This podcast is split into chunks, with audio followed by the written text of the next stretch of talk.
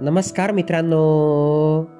मित्रांनो मी मंगेश कुमार अंबिलवादे तुम्हा सर्वांचं वाचनकट्ट्यामध्ये मनपूर्वक हार्दिक स्वागत करतो.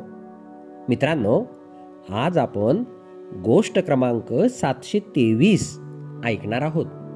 आज सचिन वावरकर अमरावती यांनी संकलित केलेली जे आहे त्यात समाधान माना. ही गोष्ट आपण ऐकणार आहोत. चला तर मग गोष्टीला सुरुवात करूया. एका सरोवरात एक मासा राहत होता. तिथेच एक हंस रोज येत असे. त्या दोघांची घनिष्ठ मैत्री होती. दोघेही एकमेकांशी भरपूर गप्पा मारत असत. रात्र झाल्यावर मासा सरोवराच्या तळाला जात असे. तर हंस जवळच्या झाडावर झोपत असे. सकाळ झाल्यावर हंस कुठेतरी निघून जात असे.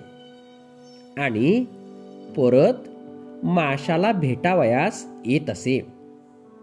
एके दिवशी माशाने हंसाला विचारले तू दररोज सकाळी इथून उडून जातो. हे मी पाहतो. पण तू कुठे जातोस? हे तू मला कधीच सांगितले नाहीस. हंस म्हणाला अरे मित्रा मी समुद्राकडे जात असतो. कारण समुद्रात भरपूर शिंपल्या असतात.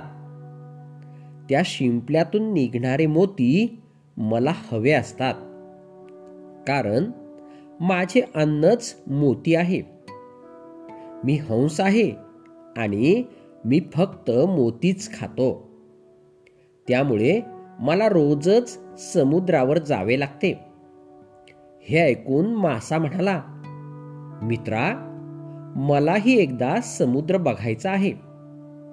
मित्राची अशी इच्छा पाहून हंस म्हणाला येथून थोडे पुढे गेल्यावर एक नदी आहे. ती समुद्राला मिळते. त्या नदीतून तू समुद्रामध्ये पोहोच. त्या वर्षी प्रचंड मोठ्या प्रमाणात पाऊस झाला. सरोवराचे पाणी नदीला जाऊन मिळाले. तसा मासाही नदीच्या पाण्यात पोहोचला. नदीचा प्रवाह फार जोरात असल्याने मासा अतिशय वेगाने समुद्राकडे वाहून गेला. माशाला समुद्रात त्याच्यासारखेच लाखो मासे दिसले. पण कुणीच तो आल्याची न दखल घेतली न कुणी बोलले. तो समुद्रात एकटा पडला. त्याला राहून राहून आपल्या हंस मित्राची आठवण येत होती. पण आता पर्याय नव्हता. तिथून परतणे शक्यच नव्हते.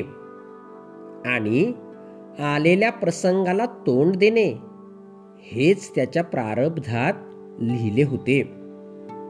गोष्टीचे तात्पर्य मोठ्या गोष्टी मिळवण्याच्या नादात आपण आपल्याला आनंद देणाऱ्या छोट्या गोष्टींकडे दुर्लक्ष करतो. त्याने आपल्याला मोठ्या गोष्टीही मिळत नाहीत आणि छोट्या गोष्टी आपण सोडलेल्या असतात. मित्रांनो ही गोष्ट या ठिकाणी संपली. तुम्हाला गोष्ट आवडली असेल तर तुमच्या परिचितांपर्यंत नक्कीच पोचवा. आणि हो मागील सर्व गोष्टी हव्या तेव्हा ऐकण्यासाठी प्ले स्टोअरवरून वाचन कट्टा ॲप नक्कीच डाउनलोड करा. चला तर मग उद्या पुन्हा भेटूया तुमच्या आवडत्या वाचन कट्ट्यात. तोपर्यंत बाय बाय